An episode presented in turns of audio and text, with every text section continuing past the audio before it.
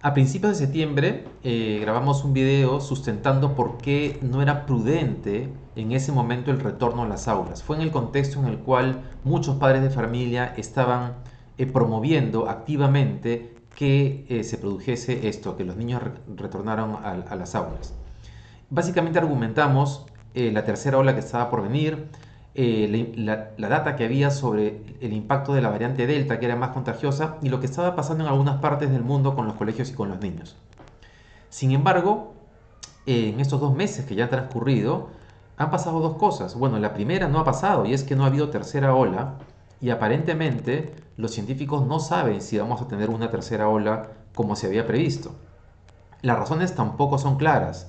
No se sabe si las variantes previas han contenido a la variante Delta para que no explotara. Eh, pero, pero lo cierto es que eso no ha sucedido y que eso nos ha dado tiempo además para el segundo hecho importante, que el proceso de vacunación ha avanzado mucho más rápido de lo que se preveía. En ese momento de septiembre estábamos entre los últimos países del mundo y de la región, el penúltimo, en el avance en el proceso de vacunación.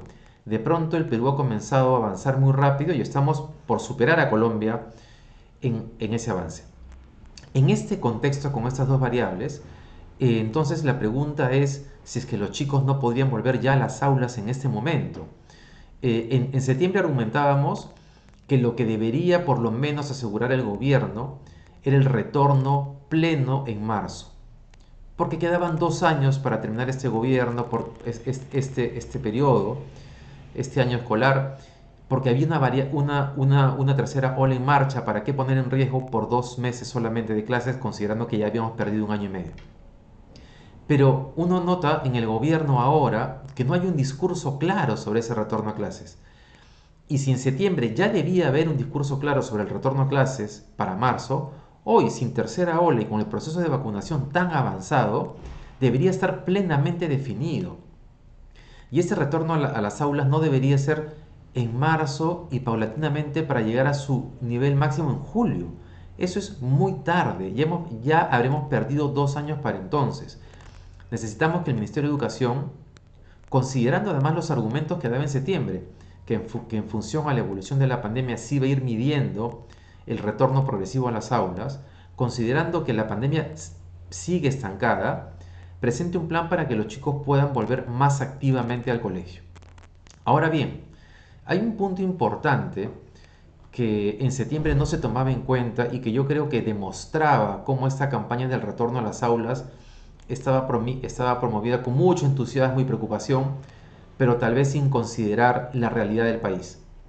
Y es que cualquier plan de retorno a las aulas, al colegio, necesita un plan de transporte público, porque la mayor parte de los escolares en el Perú, de las urbes, usan transporte público de mala calidad y lleno de gente en horas puntas para trasladarse a los colegios. Entonces, el Ministerio de Educación debería incorporar esa variable en su propuesta y los medios de comunicación tendrían que exigir que esa variable esté presente. No exigir esa variable es creer que todos los niños van en autos particulares a su colegio, que es lo que tal vez hacemos nosotros, pero no lo que pasa mayoritariamente en el Perú. Entonces, para culminar, el Ministerio de Educación, siguiendo sus propios argumentos de que en función a la evolución de la pandemia se decidiría el retorno eh, gradual al colegio, debería en este momento informar por qué pretende demorar hasta marzo o hasta julio del próximo año el retorno a las aulas. Eso es algo que tendría que producirse ya, considerando que la pandemia no ha evolucionado como se esperaba y que la, y que la vacunación ha evolucionado muy favorablemente.